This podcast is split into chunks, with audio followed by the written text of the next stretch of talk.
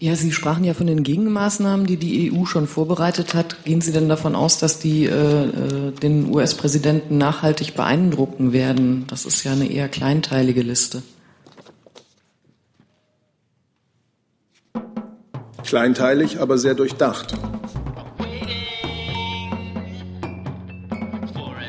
Einen guten Freitag wünsche ich. Herzlich willkommen in der Bundespressekonferenz zur Regierungspressekonferenz. Ich begrüße Regierungssprecher Steffen Seibert. Ich begrüße die Sprecherinnen und Sprecher der Ministerien. Liebe Hörer, hier sind Thilo und Tyler. Jung und Naiv gibt es ja nur durch eure Unterstützung. Hier gibt es keine Werbung, höchstens für uns selbst. Aber wie ihr uns unterstützen könnt oder sogar Produzenten werdet, erfahrt ihr in der Podcast-Beschreibung. Zum Beispiel per PayPal oder Überweisung. Und jetzt geht's weiter. Und ganz besonders begrüße ich Regine Zücker, neue Sprecherin des BMU. Herzlich willkommen. Vielen Dank. Wollen Sie ein paar Sätze zu sich sagen? Ja, ich bin jetzt schon äh, fast sechs Wochen im Amt, also etwas verspätet hier zur Vorstellung, ähm, wollte mich aber endlich mal zeigen, weil ich so viel intern zu tun hatte.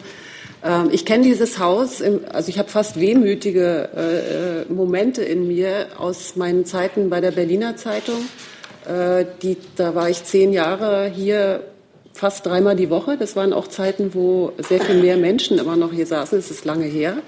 Ähm, da war ich zehn Jahre bei der Bundespolitik Berliner Zeitung und bin jetzt vor anderthalb Jahren ausgestiegen äh, und habe noch Presse- und Öffentlichkeitsarbeit gemacht bei einem landeseigenen Wohnungsbauunternehmen und bin jetzt hier und versuche mich in die Tiefen der Umweltpolitik einzuarbeiten. Wir wünschen dazu viel Erfolg und auch gute Zusammenarbeit. Ich darf Ihnen noch unser kleines Begrüßungspaket überreichen. Danke. Damit sind wir bei den Terminen der Kanzlerin. Ja, schönen guten Tag auch von mir. Zunächst einmal an diesem Sonntag, das hatte sich ja schon herumgesprochen, besucht die Bundeskanzlerin die Fußballnationalmannschaft in deren Trainingslager in Südtirol. Wie vor früheren großen Turnieren möchte sie sich über den Stand der Vorbereitungen auf die WM in Russland informieren und den Spielern persönlich viel Glück und Erfolg wünschen.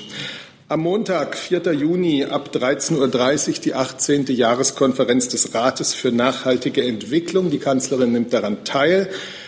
Man wird ihr dort den sogenannten Peer Review überreichen. Das ist äh, das Gutachten zur deutschen Nachhaltigkeitsstrategie, das von internationalen Nachhaltigkeitsexperten, den sogenannten Peers, verfasst wurde. Die Leitung dieser Expertengruppe hat die ehemalige neuseeländische Premierministerin und ehemalige Chefin des UN-Entwicklungsprogramms Helen Clark. Dann hält die Bundeskanzlerin eine Rede. Wir hatten Ihnen schon ebenfalls für Montag den Besuch des israelischen Premierministers Benjamin Netanyahu am Nachmittag angekündigt. Und ebenfalls am Montag trifft die Bundeskanzlerin den Präsidenten der Europäischen Zentralbank Mario Draghi. Sie wissen, dass die beiden sich unregelmäßig zu aktuellen Fragen der Eurozone austauschen. Das ist kein öffentliches Treffen. Am Dienstag, den 5. Juni, wird die Bundeskanzlerin im Deutschen Bundestag im Paul-Löbe-Haus an den Feierlichkeiten oder an einer Veranstaltung, einem Festakt der Deutschen Welle teilnehmen. Die Deutsche Welle wird 65 Jahre. Die Bundeskanzlerin wird dort eine Rede halten. Es gibt dann im Verlauf des Programms auch ein etwa halbstündiges Gespräch zum Thema Deutsche Welle als Garant für Presse- und Meinungsfreiheit. Daran nimmt für die, Bundeskanzler, für die Bundesregierung die Kulturstaatsministerin Frau Grütters teil. Am Mittwoch um 9.30 Uhr wie üblich das Bundeskabinett unter Leitung der Bundeskanzlerin und am Mittwoch 12.30 Uhr wird sich die Kanzlerin dann erstmals in einer Regierungsbefragung den Fragen der Bundestagsabgeordneten stellen. Wie Sie wissen, haben die Regierungsparteien im Koalitionsvertrag vereinbart, die Regierungsbefragung im Bundestag zu reformieren. Dazu gehören also dann in Zukunft auch regelmäßige Befragungen der Bundeskanzlerin. Die sollen dreimal jährlich stattfinden. Die Bundeskanzlerin wird, wie im Rahmen der Regierungsbefragung üblich, kurz äh, zu Beginn in einem einleitenden Bericht auf ein Thema der vorangegangenen Kabinettssitzung eingehen und dann kommen äh, Fragen zu diesem Thema, dann allgemeine Fragen zur vorangegangenen Kabinettssitzung und schließlich allgemeine Fragen zu anderen Themen. Am Donnerstag, den 7., nimmt die Bundeskanzlerin am WDR Europa Forum teil, das in diesem Jahr unter dem Motto steht Europa neu denken, Politik und Perspektiven der Europäischen Union. Das ist ein etwa 30-minütiges Interview mit dem WDR-Intendanten Tom Buro und der Chefredakteurin des WDR-Fernsehens Sonja Simon Mikic oder Mikic. weiß ich jetzt nicht, über aktuelle europapolitische Herausforderungen. Das Ganze findet im Auswärtigen Amt statt und wird vom WDR-Fernsehen übertragen. Am Freitag und Samstag, dem 8. und 9. Juni, wird die Bundeskanzlerin am G7-Gipfel in Kanada in La Malbaie teilnehmen. Themen der inhaltlichen Arbeitssitzungen sind Wachstum für alle, Weltwirtschaft, Handel, Zukunft der Arbeit, Außen- und Sicherheitspolitik, Geschlechtergerechtigkeit sowie Klimawandel und Energie. Außerdem werden die G7 auch wie üblich mit sogenannten Outreach-Gästen sich beraten und dabei den Themen Fokus auf Ozeane legen. Außerdem steht ein Treffen der G7 mit den Vertretern des sogenannten Beirats für Gleichstellungsfragen Gender Equality Advisory Council auf der Agenda. Das ist ein Beirat, den die kanadische Präsidentschaft eingerichtet hat. Wir werden wie üblich ähm, in der Bundespressekonferenz, also hier am Dienstag um 9.30 Uhr, Ihnen zu diesem bevorstehenden G7-Gipfel ein Briefing anbieten. Und ich glaube, das ist es, ja. Gibt es Fragen zu den Terminen der Kanzlerin? Jordans? Äh, zu dem Termin in Südtirol. Ähm, ist da schon irgendein Hinweis darauf, ob die Kanzlerin äh, denn äh, nach Russland zur WM selbst fahren wird? Und hat sie in früheren Jahren auch das Trainingslager ähm, äh, bereist? Ja, es hat solche Besuche in Trainingslagern gegeben. Ich erinnere mich an einen Besuch, weil ich selber das Glück hatte, dabei zu sein, in Polen vor der EM, in Polen und der Ukraine. Ähm, das ist also etwas durchaus Bekanntes. Und äh, zunächst einmal ist diese Reise zum Trainingslager der Nationalmannschaft jetzt keine Aussage über weitere Reisepläne. Wir geben wie immer die Termine der Bundeskanzlerin am, Vor am Freitag der Vorwoche bekannt und so werden wir es auch in diesem Zusammenhang halten. Frau Pugliese? Meine Frage ist über einen anderen Termin. Bitte? Über einen anderen Termin, Entschuldigung. Ach so. Fragen zu Südtirol? Nicht. Dann bitte Sie. Ja, äh, meine Frage ist an Herrn Seibert über Sie müssen ein Stückchen näher ans Mikrofon kommen, bitte. Ja, äh, dieses Treffen mit Mario Draghi, ähm, äh, war das äh, schon, schon, seit lange geplant? Können wir erfahren vielleicht äh, seit wann und ob äh, diese Treffen auch in Zusammenhang geplant worden ist mit der schwierigen ähm, Lage in Italien und der Einfluss auf die Märkte und auf die Euro-Krise? Danke. Also ich habe es ja vorhin versucht zu sagen, die Bundeskanzlerin trifft sich immer wieder mal in unregelmäßigen Abständen mit dem Präsidenten der Europäischen Zentralbank, wie sie sich auch mit anderen Chefs und Chefinnen europäischer Institutionen trifft, zum Meinungsaustausch. Und wenn es zu diesem Meinungsaustausch kommt, dann sind die aktuellen Themen der Eurozone äh, liegen dann sozusagen auf dem Tisch. Es ist also ein äh, ganz normaler Vorgang, äh, den wir immer mal wieder haben. Und seit wann war das geplant? Darüber geben wir ja grundsätzlich nicht Auskunft. Äh, das Treffen ist jetzt für äh, Montag vereinbart. Auf Italien werden wir gleich nochmal zurückkommen. Dann sind wir erstmal bei Frau Adebar. Ja, vielen Dank. Ich möchte Sie gerne kurz darüber informieren, dass das Auswärtige Amt ähm, gestern den neuen Asyllagebericht für Afghanistan dem Bundesamt für Migration und Flüchtlinge, den Verwaltungsgerichten und auch den Innenbehörden der Länder zur Verfügung gestellt hat. Ähm, wie Sie wissen, ist der Asyllagebericht eine von mehreren Erkenntnisquellen, der diesen Behörden bei ihrer Entscheidung über die Abschiebung ausreisepflichtiger Personen ähm, dient. Ähm, in Ihnen, in dem Bericht stellt das Auswärtige Amt ähm, wie immer ähm, Asyl- und Abschieberelevante Tatsachen und Ereignisse aus dem jeweiligen Land dar. Ähm, die Wertungen und rechtliche Schlussfolgerungen aus dieser tatsächlichen Lage, die wir in dem Bericht darstellen, liegen dann natürlich bei den Behörden und den ähm, Gerichten. Ähm, der Bericht ist, wie Sie wissen, eingestuft. Insofern wird er auch nicht veröffentlicht, sondern er wird zur Verfügung gestellt. Diese Einstufung ist notwendig, um die Vertraulichkeit zu wahren, ähm, um den Quellenschutz zu wahren und auch zum Teil die Sicherheit unserer eigenen Mitarbeiterinnen und Mitarbeiter, die bei der Erstellung des Berichts geholfen haben. Insofern kann ich Ihnen hier zum Inhalt des Berichtes ähm, keine weiteren Auskünfte geben. Er ist jetzt ähm, neu vorgelegt worden, ähm, fristgemäß Ähm, wie Sie wissen, war es nach dem Anschlag in Kabul am 31. Mai im letzten Jahres ähm, eine etwas längere Zeit, die nun vergangen ist bis zur Vorlage dieses neuen Berichts.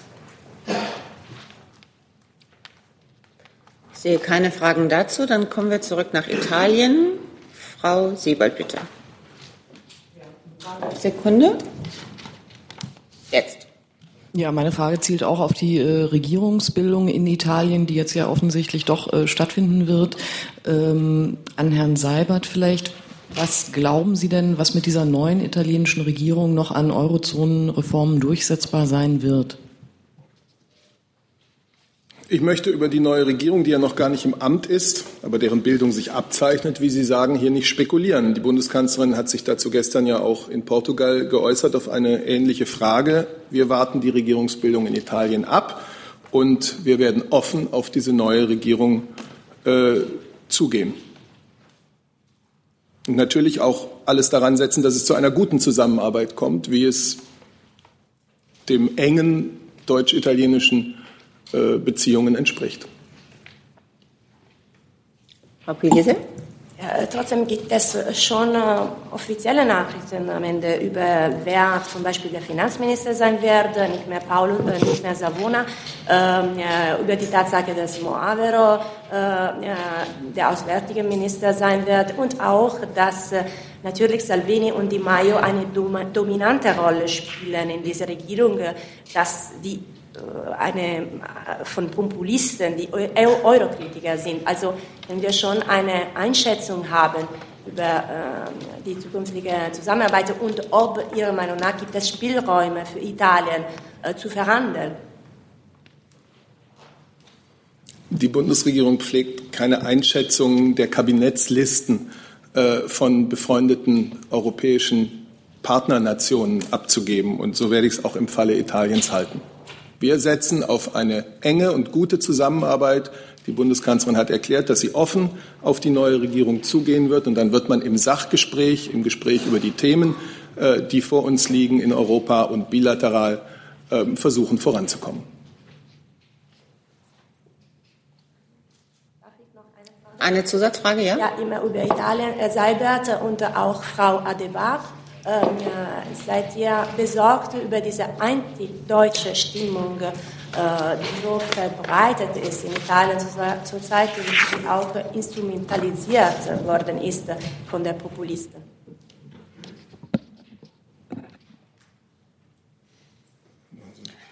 Ja, also ich kann da auch ähm, vielleicht auf Herrn, auf Herrn Minister Maas verweisen, der auch gesagt hat, vorgestern war es, glaube ich, dass ähm, die tiefe Freundschaft und Partnerschaft, die zwischen Deutschland und Italien und unseren äh, Völkern besteht, ähm, wir uns nicht wünschen, dass sie nachhaltig beschädigt wird und wir uns freuen, dass sie tief und eng ist und das wird ähm, auch ganz sicher in Zukunft ähm, so bleiben. Frau Jennen dazu? Ja, Herr Seibert, ich möchte auch noch mal nachfragen. Es zeichnet sich ja jetzt ab, dass das die neue Regierung nicht sehr äh, europafreundlich ist. Könnten Sie trotzdem noch mal vielleicht die Prinzipien äh, oder auch die Erwartungen an jede Art von neuer Regierung, gerade in der Europapolitik, erläutern? Wir stehen in Europa vor großen Herausforderungen, alle zusammen. Und die meisten dieser Herausforderungen werden wir nicht national, sondern nur im Zusammenwirken und mit einer großen europäischen Geschlossenheit lösen können. Das steht sozusagen äh, als Aufgabe vor uns allen im Raum, diese Geschlossenheit herzustellen, einander zuzuhören, immer wieder zu versuchen, im Dialog, und zwar im Dialog äh, über die, die Sachthemen, ähm, Lösungen zu finden. Und ich kann es nur wiederholen, was die Bundeskanzlerin gestern in Portugal gesagt hat. Ich werde offen auf die neue Regierung zugehen. Deutschland wird alles tun, damit gute Lösungen gefunden werden. Frau Wefers dazu? Ja, ich wollte es auch noch mal versuchen. Nun ist die Stimmung in Italien, was Deutschland betrifft äh, und das Ansehen der deutschen Regierung im Moment nicht besonders gut. Und äh, was ich mich frage, ist, ob es vielleicht Überlegungen gibt bei Punkten, die äh, Italien besonders beschäftigen, die finanzielle Lage oder die Flüchtlingspolitik, ob es da Überlegungen in der Bundesregierung gibt, ähm, wie sie auf Italien zugehen könnten. Sie werden mir das jetzt nicht verzeihen, aber ich finde trotzdem, dass bevor die italienische Regierung im Amt ist äh, und wir die ersten Begegnungen mit ihnen gehabt haben, es völlig äh, unpassend wäre, dass ich hier jetzt äh, irgendwelche Details oder Angebote oder sonstiges, was Sie gern von mir hören würden, ähm, verkünde. Herr Beck, habe ich da noch eine Wortmeldung zu Italien gesehen? Eigentlich zu einer neuen Regierung in Europa und Einfluss über Europa. Es geht um Spanien. Mhm. Die Regierung Rajoy ist gerade eben gefallen und äh, eine, sozialistische, eine sozialistische Regierung mit der populistischen Partei Podemos sollte äh, bald äh, äh die Macht haben. Ähm, glauben Sie, dass es einen äh, negativen oder positiven Einfluss über Europa haben soll? Ja, das ist ja eine sehr verwandte Frage zu den Fragen über Italien, wo ich äh, sozusagen fünf Minuten nachdem eine neue Regierung auch noch gar nicht äh, vereidigt ist, sondern nur gerade der Regierungswechsel im Parlament beschlossen wurde, schon solche Ausblicke machen soll. Also, Sie wissen, dass die Bundesregierung äh, demokratische Vorgänge in unseren Partnerstaaten nicht kommentiert. Und das gilt auch für den Regierungswechsel, der sich jetzt in Spanien vollzieht. Selbstverständlich bieten wir auch einer neuen Regierung die, die enge, die vertrauensvolle Zusammenarbeit an, die einfach der deutsch-spanischen Partnerschaft und Freundschaft und der Tatsache, dass wir beide wichtige Mitglieder der Europäischen Union sind, entspricht. Ich möchte für die Bundeskanzlerin noch einmal vorausgeschickt, dass ich demokratische Vorgänge in Spanien nicht kommentiere, lediglich ein Wort des Dankes an den scheidenden Ministerpräsidenten Mariano Rajoy sagen, mit dem sie über Jahre sehr gut und gerne zusammengearbeitet hat, und zwar zum Wohl unserer beiden Länder. Mariano Rajoy hat in seiner Regierungszeit entscheidend dazu beigetragen, dass Spanien sich aus eigener Kraft und mit kluger Politik, auch mit Reformen, aus der schweren Wirtschafts- und Finanzkrise herausarbeiten konnte, dass Spanien heute und seit einigen Jahren schon mit, die stärkste, mit das stärkste Wirtschaftswachstum in Europa hat, dass die Arbeitslosigkeit zurückgeht. Das ist auch ein Verdienst dieses scheidenden Ministerpräsidenten.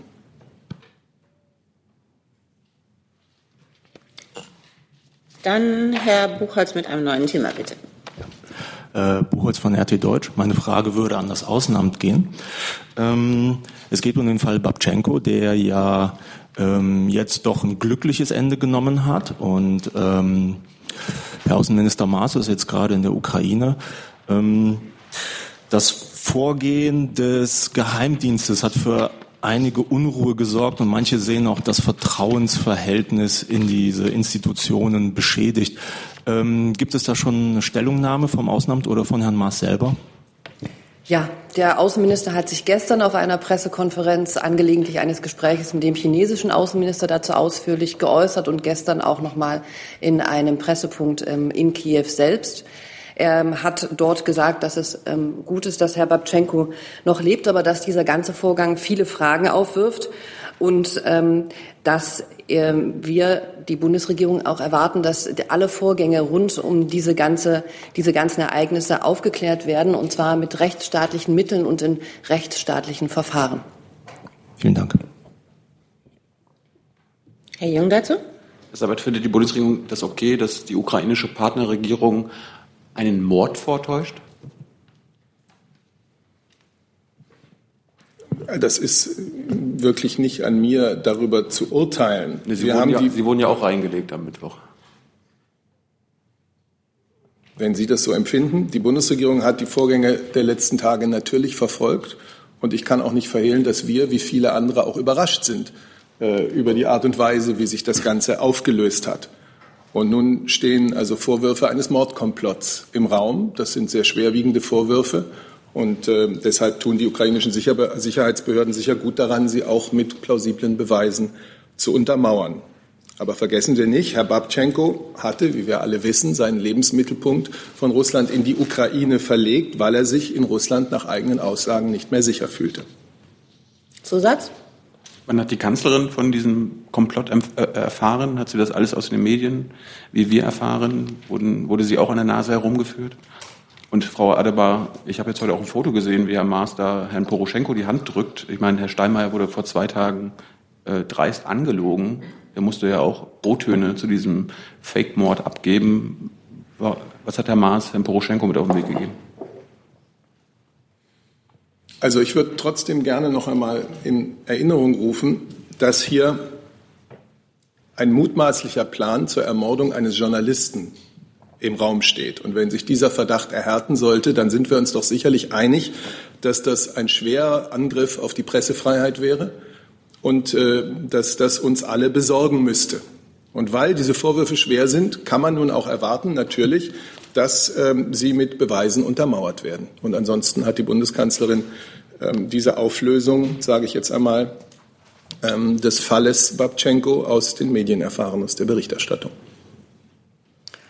Ähm, Herr Maas hat diesen Fall und das Thema mit Herrn Poroschenko angesprochen. Er befindet sich immer noch in der Ukraine und führt weitere Gespräche, aber Sie können davon ausgehen, dass das Thema dort war. Frau Timofefa? Ähm, möchte das auswählen, äh, zusätzliche Informationen jetzt äh, zu diesem Fall von Babchenko von der ukrainischen Seite bekommen oder haben Sie das schon?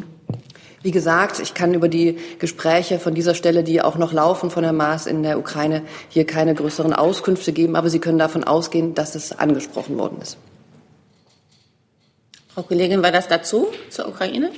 Eigentlich zurück nach Spanien. Ähm, die meisten Entschuldigung, ich habe noch Fragen zur Ukraine. Ja, aber ich wollte über Spanien eine. Ja, Frage. aber wir machen jetzt erstmal die Ukraine weiter. Okay, dann. Alles klar. Dankeschön. Dann Herr Jung nochmal.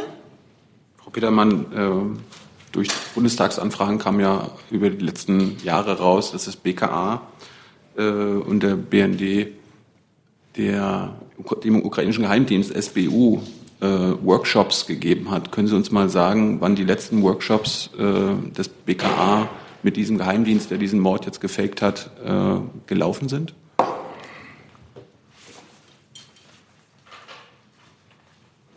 Petermann. Entschuldigung, ich habe äh, nicht verstanden. Können Sie noch mal wiederholen?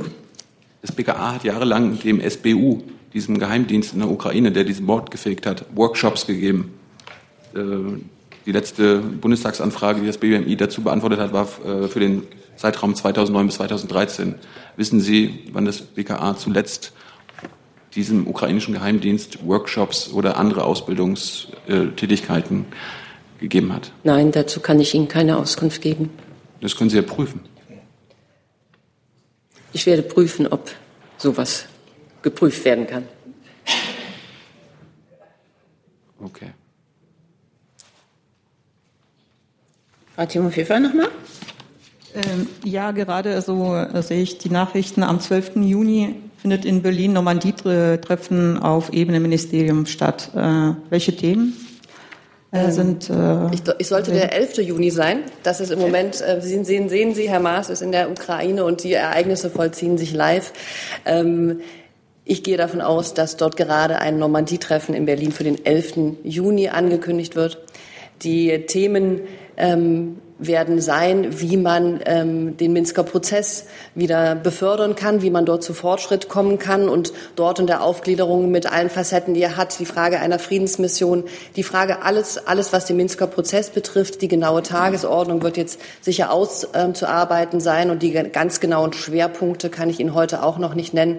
Aber es ist eben das Ziel gewesen, diesen Prozess wieder zu revitalisieren und zu einem Treffen auch nach Berlin einzuladen, um dort aus dem Stillstand, der eingestellt, sich eingestellt hatte, wieder herauszukommen. Nachfrage?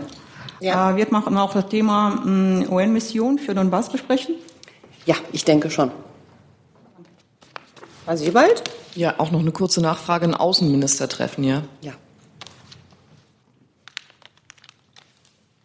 Und Frau Timofeeva, Sie hatten noch eine Frage zur Ukraine und der Pressefreiheit? Ähm, also äh, ich habe eine Frage zu Herrn Wyszynski. Ja, äh, Prozess läuft jetzt. Äh, in Cherson ist leider nicht äh, beendet. Also äh, Gerichtssitzung zu dem Fall von äh, Leiter des Portals RIA Novosti Ukraine. Also wir wissen, äh, dass er jetzt Aussage gemacht hat, dass er Bedrohungen und äh, seine Familie Bedrohungen bekommen hat. Ähm, er hat sich auch für, also für äh, bei ähm, Frau Bundeskanzlerin und äh, dem russischen Präsidenten bedankt für Unterstützung, dass äh, sein Fall jetzt so eine äh, internationale Gewicht bekommen hat. Ähm, Frau Adebar, Sie haben gesagt, das Auswärtige Amt interessiert sich für dieses Fall, also hat Interesse und äh, verfolgt dieses Fall.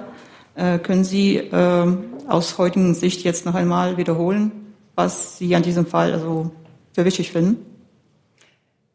Ich ähm, bin über den ganz konkreten Ablauf im Moment nicht auf dem Laufenden, dem konkreten Stand, dass uns ähm, dieser Fall und dass uns ähm, diese Fragen der Pressefreiheit und eines geordneten Verfahrens wichtig sind, will ich gerne noch mal sagen. Zum ganz aktuellen Stand, wie gesagt, ähm, bin ich im Moment nicht auf dem Laufenden und würde das jetzt ungern konkret kommentieren. Dann Herr Jung noch mal.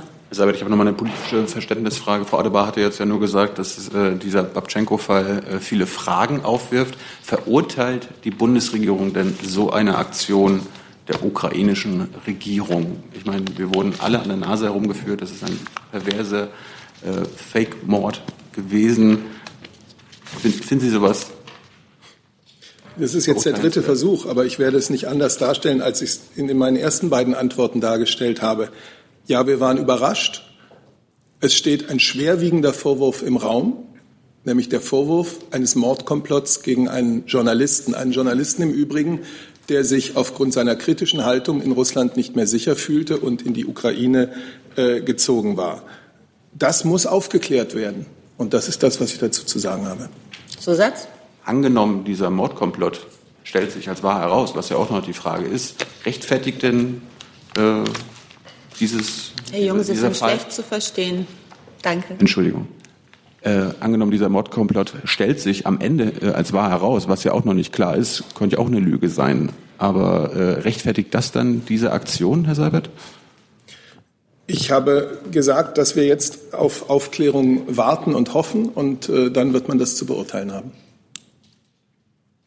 Damit zurück nach Spanien, bitteschön. Ja, spanisches Fernsehen, Aurora Minge. Äh, Es scheint, dass die neue, äh, ja, neue Regierung in Spanien ziemlich instabil wird. Ähm, der neue Ministerpräsident hat nur 88, 84 Sitze im Parlament und äh, es könnte natürlich schwierig für Europa, wenn die Instabilität in Spanien sich addiert zu der Instabilität in Italien. Hat die, die deutsche Regierung Sorgen? Äh, könnten Sie irgendwie helfen, damit diese Situation ein bisschen be besser für Europa, besonders äh, einen Monat von diesem wichtigen europäischen Gipfel äh, im Juni stattfindet? Danke. Die Regierungsbildung liegt in der Hand und auch in der Verantwortung der spanischen Politiker. Und ich werde über die Zukunft oder die Stabilität äh, einer neuen Regierung äh, jetzt hier nicht spekulieren. Es ist klar, dass wir als ein, ein enger und äh, wichtiger Span spanischer Partner ähm, auf eine stabile Regierung in Madrid hoffen.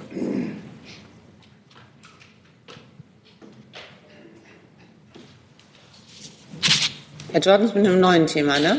Genau. Dann aber jetzt bitte erstmal Herr Prössel. Ja, das ist eine Frage fürs Innenministerium. Ähm, Frau Petermann, es geht um die Berichterstattung im Tagesspiegel, BAMF, Innenrevision, 3800 Personen, die ähm, unreglementierten Zugang hatten zu Akten intern.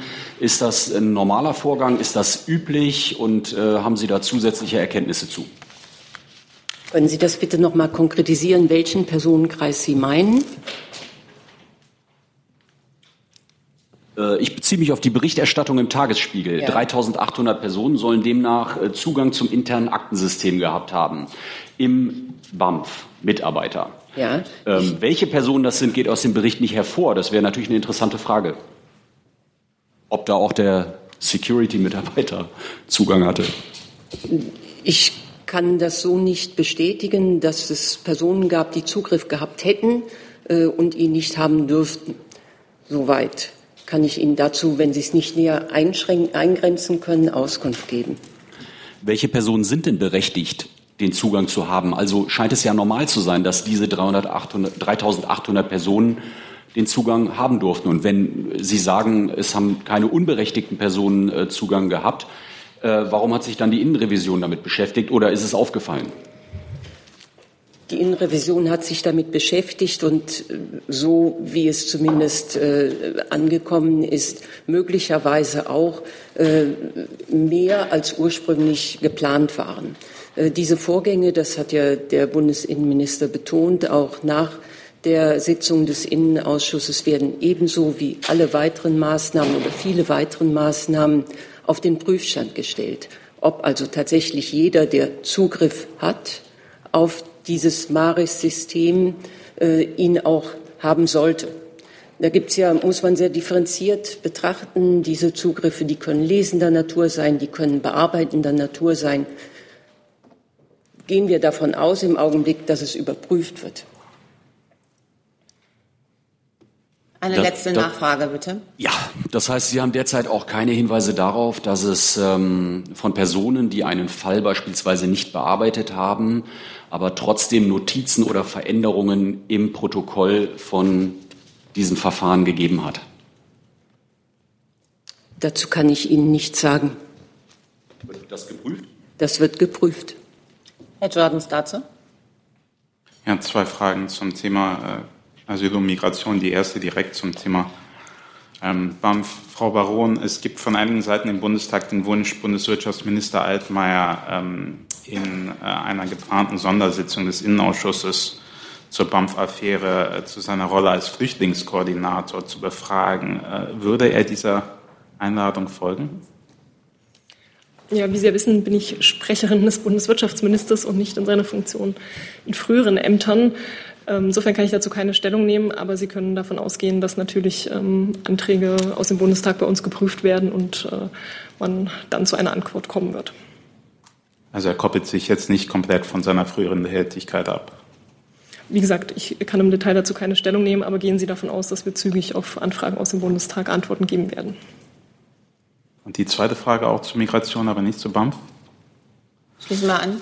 Ja, ähm, Frau Petermann, Deutschland soll aus dem EU-Haushalt rund, äh, ich glaube, viereinhalb Milliarden Euro zum Ausgleich für die Belastung durch den Flüchtlingszuzug erhalten. Ich wollte fragen, ist mit dieser Zahlung dann äh, das Thema der Umverteilung der, der Flüchtlinge selbst für Deutschland erledigt?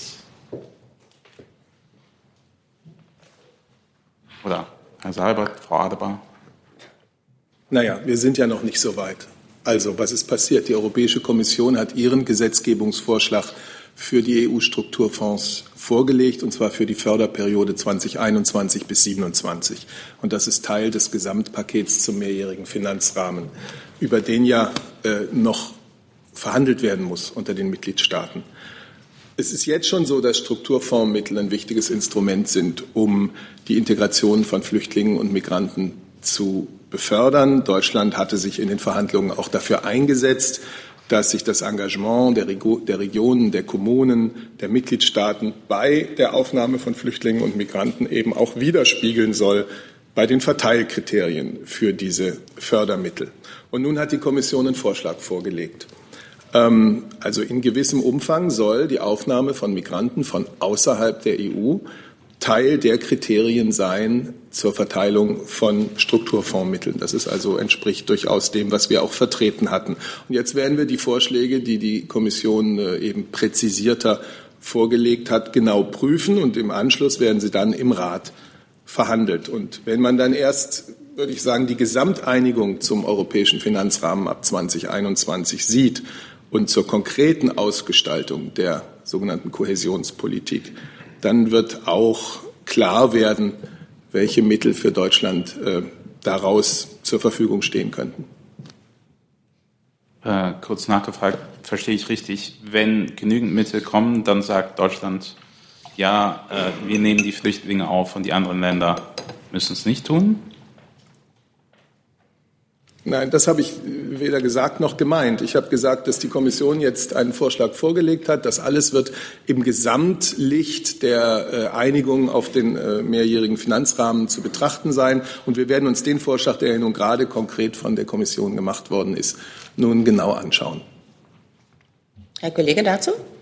Ähm, Christoph Strack, Deutsche Welle, Herr Seibert. Die Kanzlerin war ja vor Monaten mit dem Ansinnen gescheitert, äh, durch Kürzungen der Finanzmittel in diesem Strukturfonds äh, Länder durchaus zu treffen, die äh, nicht ausreichend oder unterdurchschnittlich Flüchtlinge aufnehmen.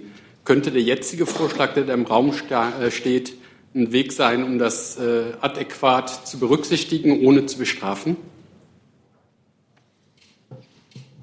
Zu berücksichtigen und ohne zu bestrafen. Ohne zu bestrafen. es, es ging der Bundesregierung in keiner Phase um das Bestrafen. Bestrafen ist, glaube ich, kein besonders äh, geeignetes äh, Mittel, wenn man in Europa die Zusammenarbeit von 27 Staaten äh, herstellen möchte. Wir haben uns dafür eingesetzt, dass bei den Kriterien, wie Strukturfonds äh, zu verteilen sind, auch einbezogen wird, dass manche Regionen sich sehr stark und auch mit großem finanziellen Einsatz für die Aufnahme und Integration von Flüchtlingen und Migranten engagieren. Und das, was äh, von der Kommission jetzt vorgelegt wird, scheint in diese Richtung zu gehen. Und ich kann Ihnen nicht mehr sagen, als dass wir uns das genau anschauen werden und dass die Vorschläge dann im Rat verhandelt werden und Deutschland wird sich dann da auch einbringen. Zusatz, Herr Stark? Ähm, wann wäre denn der Punkt gegeben, jetzt im Land, also in Deutschland, äh, festzulegen, ob dieses Geld sofort an die Länder geht, weil die ja die Kosten getragen haben, für einen Großteil der Kosten getragen haben für die Aufnahme der Flüchtlinge, oder das zunächst irgendwie vom Bund aus zu betreuen, verwalten? Ich glaube, das ist jetzt wirklich, äh, also Sie greifen den Ereignissen da jetzt vor, wenn ich das so sagen darf. Wir werden das jetzt prüfen. Aber wie gesagt, es geht darum, und das wird eine große Kraftanstrengung in Europa werden, einen mehrjährigen Finanzrahmen miteinander auszuhandeln. Herr Jung nochmal. Zum BAMF. Mhm. Frau Petermann, äh, ist eine Frage offen vom Mittwoch, ob McKinsey immer noch für die Arbeitsprozesse im BAMF zuständig ist. Da wollte uns Frau Korff eine Antwort nachreichen, die bisher noch nicht eingegangen ist. Das tut mir leid, wenn die Arbeit, äh, wenn die Anfrage noch nicht beantwortet wurde. Das wusste ich jetzt nicht, aber ja, die sind noch tätig. Sie sind halt für die Arbeitsprozesse zuständig. Ähm, ist ja tätig sein und für was tätig sein? Für was ist McKinsey im BAMF zuständig? McKinsey ist im BAM für nicht zuständig, sondern McKinsey äh, wurde beauftragt, bestimmte Prozesse zu begutachten, Verbesserungsvorschläge, Veränderungsvorschläge zu erarbeiten. Und diese Vorschläge werden immer noch umgesetzt im BAMF, die von McKinsey kamen. Die Vorschläge wurden mit Sicherheit umgesetzt oder werden umgesetzt. Ich weiß jetzt nicht, welchen Sie konkret ansprechen. Frau Siebert mit einem neuen Thema. Ja, ich wollte mich den Entschuldigung. Strafzölle, USA. Eine Frage ans Wirtschaftsministerium und an Herrn Seibert auch. Ähm, zum einen, gibt es schon eine Abstimmung zwischen der EU und den ja auch betroffenen Staaten Mexiko und Kanada über das weitere Vorgehen? Vielleicht bei der WTO im Mitblick auf die Gegenmaßnahmen? Das zum einen oder soll es so eine Abstimmung geben? Zum anderen, Frankreich vertritt ja eine deutlich härtere Haltung als Deutschland, was Gegenmaßnahmen angeht. Wie will man Frankreich denn da einfangen oder wieder auf eine gemeinsame europäische Linie bringen, die die Bundesregierung ja beschwört?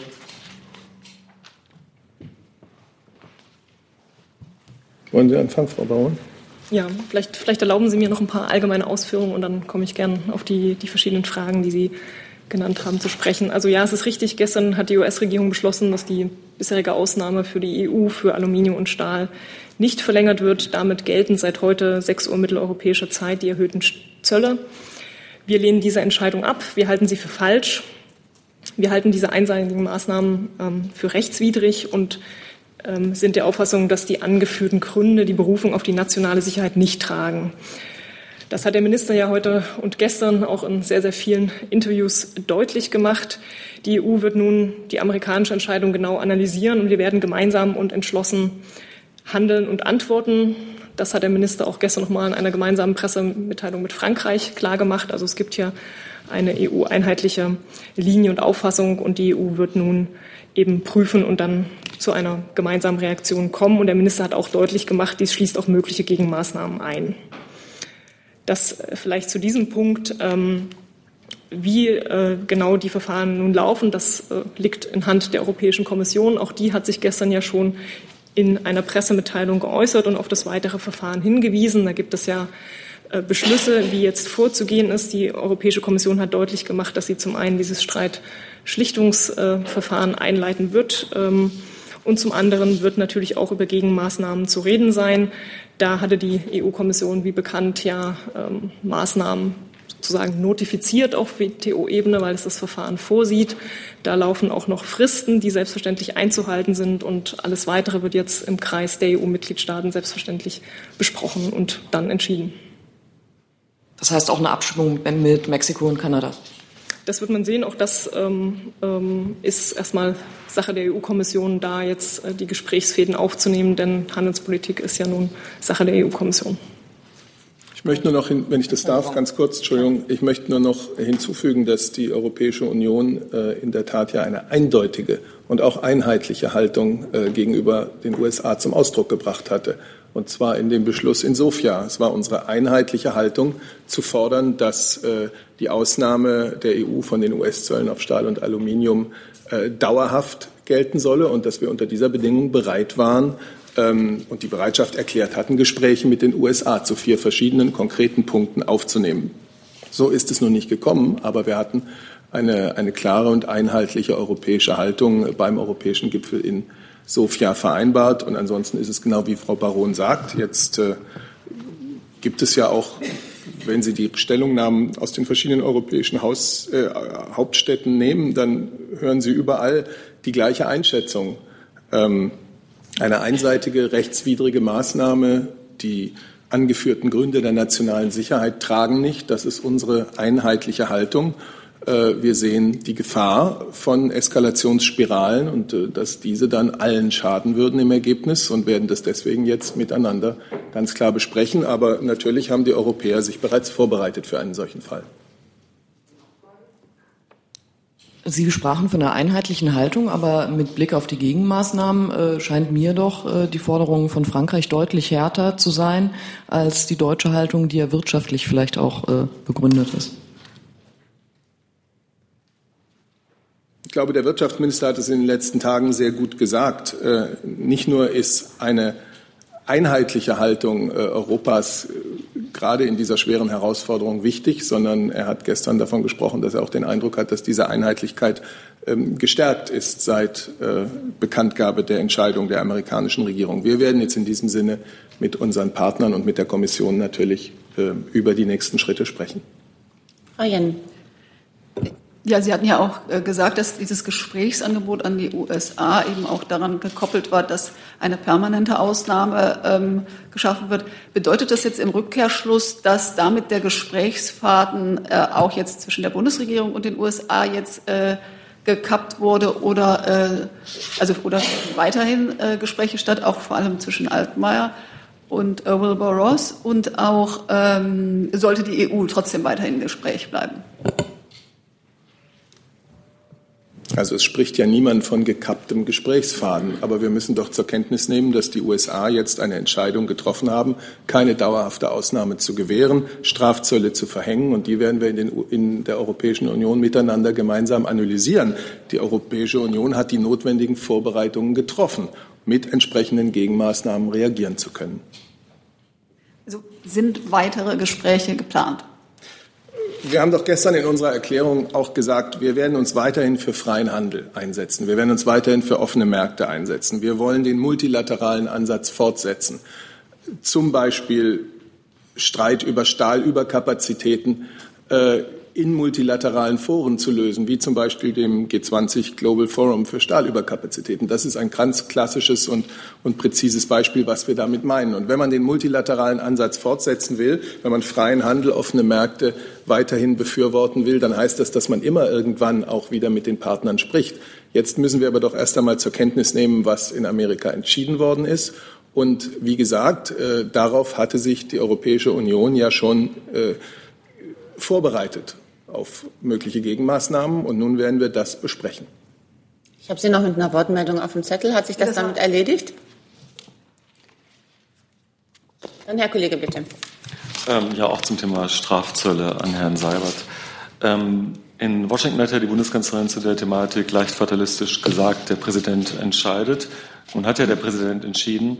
Ähm, wie hat denn die Bundeskanzlerin das aufgenommen? Wann hat sie davon erfahren? Ist sie vorab informiert worden? Und hat sie geplant oder plant sie noch, äh, mit dem US-Präsidenten auch direkt telefonisch Kontakt aufzunehmen? Und falls nicht, warum nicht? Und was sagt sie überhaupt zu diesem äh, Vorgehen der Amerikaner? Das, was die Bundeskanzlerin zu dem Vorgehen der Amerikaner sagt, haben wir gestern Abend äh, als Presseerklärung des Bundespresseamts herausgegeben. Ich kann das jetzt noch mal vorlesen. Ich weiß nicht, ob sie das weiterbrächte, weil das ja eigentlich auch heute schon überall gemeldet wurde. Ähm, Zusatz? Ich hätte ja gefragt, wann hat denn die Bundeskanzlerin davon erfahren und plant sie Kontakt aufzunehmen zum US-Präsidenten und falls nicht, warum nicht? Das war ja früher durchaus üblich, dass der US-Präsident und äh, die Bundeskanzlerin respektive Bundeskanzler oft miteinander kommuniziert hatten. Ja, das ist auch immer noch äh, üblich und ist auch, äh, ich weiß gar nicht, wann das letzte Telefonat war, aber lange ist es nicht her. Ähm, nur ist es so, dass wir Telefonate äh, über Telefonate dann berichten, wenn sie stattgefunden haben. Herr Jung dazu? Ich habe mich nicht dazu gemeldet. Dann Herr Kreuzfeld. Ähm, ja, Herr Seibert, Sie haben das jetzt ja wiederholt als einseitige rechtswidrige Maßnahmen bezeichnet, was ja eine sehr harte Äußerung ist. Und die Gespräche der Kanzlerin mit Herrn Trump dazu haben ja nichts gebracht. Macht es denn aus Ihrer Sicht unter den derzeitigen Gegebenheiten Sinn oder gab es darüber eine Debatte bei Ihnen, ob es Sinn macht, sich mit äh, Leuten, die rechtswidrige Maßnahmen begehen und äh, sich äh, in Gesprächen sozusagen nicht verhandlungsbereit zeigen, jetzt beim G7-Gipfel gemeinsam zu posieren? Beim G7-Gipfel geht es ja um intensive Gespräche in der Sache. Und äh, gerade könnte man argumentieren, wenn die Zeiten schwierig sind und erhebliche Meinungsunterschiede im Raum stehen, so wie es jetzt ist, gerade dann kann es ja sinnvoll sein, äh, sich, zu sich zu treffen und miteinander zu diskutieren. Wir müssen auch in schwierigen Zeiten im Dialog bleiben und wir müssen auch weiterhin, das ist jedenfalls der deutsche Ansatz und das ist der Ansatz vieler unserer Partner, die globalen Fragen in multilateralen Foren äh, angehen. Und dazu bleibt G7 ein zentrales Format, weil es äh, die Gruppe führender Volkswirtschaften und Demokratien ist. Also, wenn Sie es hören wollen, der Gipfel bleibt als eine Gelegenheit zu einem intensiven Austausch mit den anderen Staats- und Regierungschefs wertvoll.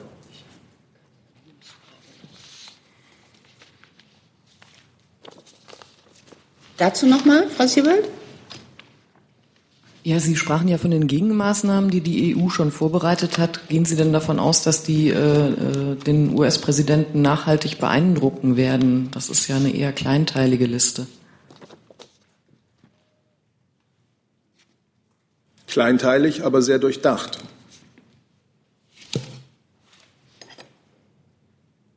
Also Sie gehen davon aus, dass die Eindruck hinterlassen wird? Ich mache mir nicht äh, über Eindrücke jetzt Gedanken, sondern dieses sind die Gegenmaßnahmen, über die man sich in Europa äh, verständigt hat und über die jetzt konkret miteinander beraten wird.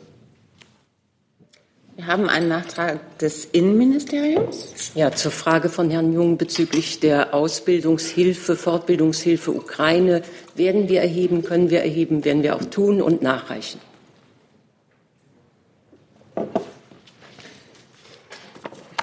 Weiß ich nichts, was Sie noch fragen wollten? Also zu den Strafzöllen noch eine Nachfrage, okay. Herrn Seibert.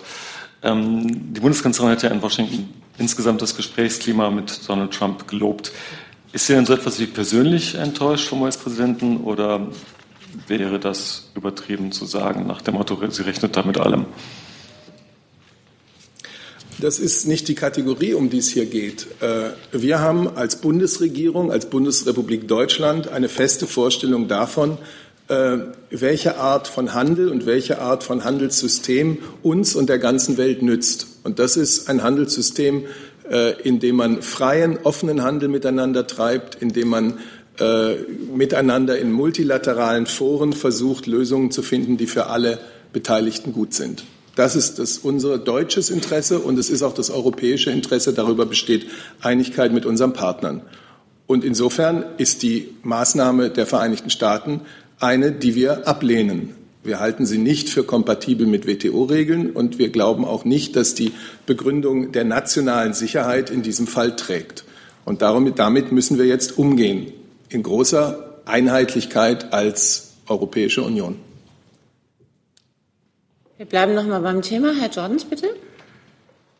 Ja, äh, der US-Präsident scheint sich in Abkehr von seinen Vorgängern ähm, inzwischen auf das Wort fairen Handel eingeschossen zu haben. Er will fairen Handel haben. Ist das, was er äh, bzw. die Vereinigten Staaten äh, verlangen, aus Ihrer Sicht fairer oder wie bewerten Sie dieses Wort? Also wenn wir jetzt diese letzte gerade bekannt gegebene Maßnahme für fair hielten, hätten wir sie ja nicht so deutlich abgelehnt. Ich will mich jetzt hier nicht in, in äh, Wortdefinitionen ergehen. Ich gehöre auch nicht zu denen, die solche äh, Texte auf internationalen Gipfeln aushandeln. Aber ich glaube, es ist schon klar, was wir mit äh, freiem Handel, mit offenen Märkten, mit äh, multilateralem Herangehen meinen. Nachfrage, was wäre denn für die Bundesregierung fair? Das ist, eine, das ist jetzt eine wirtschaftsphilosophische Diskussion, lieber Herr Jordans, die ich äh, hier glaube ich, die wir jetzt hier nicht führen sollten, weil sie nicht uns weiterführt. Aber über all das kann man ja zum Beispiel beim G7-Gipfel in La Malbaie reden. Herr Buchholz mit einem neuen Thema. Ähm, das würde jetzt auch nochmal äh, entweder ans Außenamt oder ans Verteidigungsministerium gehen. Das polnische Verteidigungsministerium hat einen Vorschlag ähm, nach Washington gesendet, einen offiziellen über die Stationierung einer Division in Polen, ähm, Deutschland als NATO-Land. Äh, oder zuerst mal kennen Sie diesen Plan oder diesen Vorschlag? Sonst würden sich die Fragen erübrigen. Also wir haben das zur Kenntnis genommen. Ja. Äh, unterstützt Deutschland als NATO-Land diesen Vorschlag? Ja, also alle weiteren Nachfragen, wir haben das zur Kenntnis genommen die äh, mögliche Auswirkungen äh, dazu betreffen, bewegen sich momentan ja wirklich im Raum der Spekulation und deshalb möchten wir als Bundesregierung in diesem Stadium dazu keine Stellung beziehen. Okay, noch eine? Na, Zusatz? Ein Zusatz. Ähm, also der Inhalt dieses Angebots würde ja die ähm, ähm, würde ja die NATO-Russland-Grundakte betreffen. Ähm, steht Deutschland als NATO-Land noch zu diesem Vertrag? Ja, aus Sicht der Bundesregierung hat die NATO-Russland-Grundakte natürlich weiter Bestand. Herr Presse mit einem neuen Thema. Ja, und zwar geht es um die Infrastrukturgesellschaft für die Autobahnen. Das ist deswegen auch eine Frage ans äh, Verkehrsministerium. Da ist ja geplant bisher, dass äh, in Hessen keine der zehn regionalen Niederlassungen angesiedelt ist. Darüber gibt es Unmut in der Landesregierung. Ministerpräsident Bouffier soll heute dazu in Berlin sein. Gespräche im Bundeskanzleramt finden die da ähm, heute statt. Und vor allem äh, ist äh, das Verkehrsministerium eigentlich offen dafür, die Zahl der Niederlassungen eventuell noch einmal zu erhöhen oder bleibt es bei den bislang kommunizierten zehn? Ich kann da nur erstmal verweisen auf die Verkehrsministerkonferenz. Da hat sich ähm, Bundesminister Scheuer auch äh, presseöffentlich dazu geäußert. Das Ganze finden Sie auch nochmal auf unserer Webseite eingestellt. Ähm, zu den Treffen an sich kann ich nichts auch mehr weiter sagen. Ist denn, ist denn und zu den zehn Niederlassungen, können Sie dazu was sagen oder hat Herr Scheuer dazu? dazu hat er sich auch geäußert, genau. Okay. Dann Herr Jung nochmal bitte, neues Thema. Ja, zum Thema Sonderurlaub äh, im AA, Frau Adebar, ich habe da noch ein paar andere Fragen nach dem, nach Montag. Können Sie uns mal sagen, wie viele Mitarbeiter des AA insgesamt gerade Sonderurlaub genießen und für zum Beispiel deutsche Konzerne arbeiten? Im Moment wird im Auswärtigen Amt zwei Beamten Sonderurlaub gewährt, um eine Tätigkeit in der Privatwirtschaft auszuführen. Wo arbeitet der andere? Ich glaube, das ist ein ähm, Einzelpersonalfall, zu dem ich von dieser Podium hier keine Stellung nehmen möchte. Aber Sie haben ja auch. Es ist ein großes deutsches Unternehmen. Aber nicht auch VW. Nein. Und äh, gibt es in anderen Ministerien oder innerhalb der Bundesregierung äh, Mitarbeiter, Angestellte, Beamte, die gerade Sonderurlaub genießen und für Konzerne arbeiten?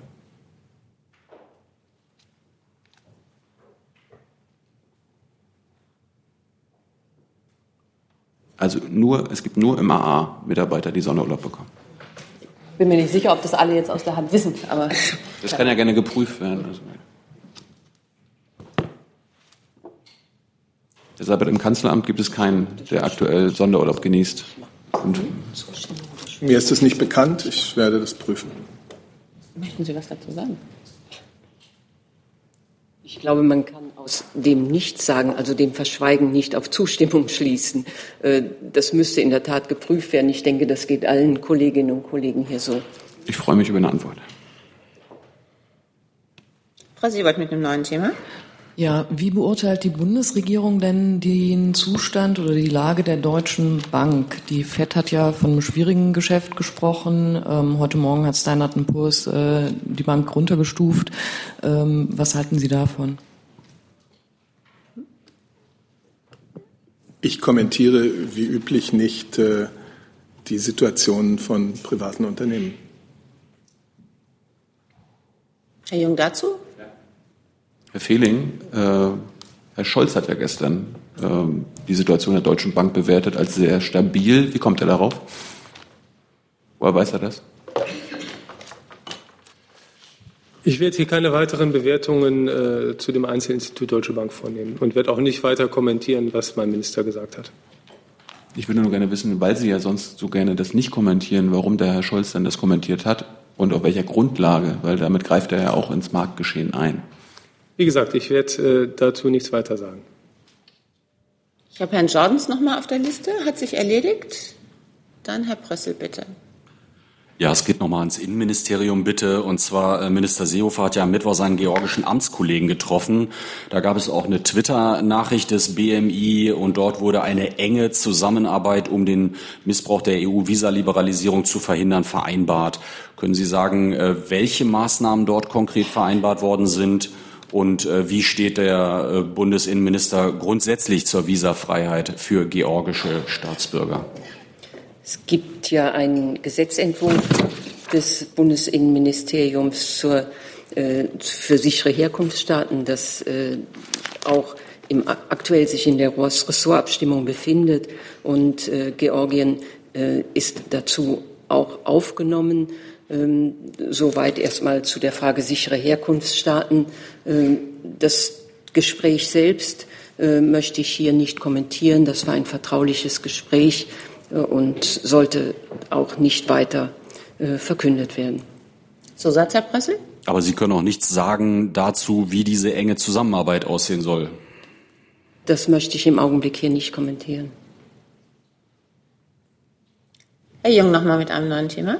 Hey Leute, Jung und Naiv gibt es ja nur durch eure Unterstützung. Ihr könnt uns per PayPal unterstützen oder per Banküberweisung, wie ihr wollt. Ab 20 Euro werdet ihr Produzenten im Abspann einer jeden Folge und einer jeden Regierungspressekonferenz.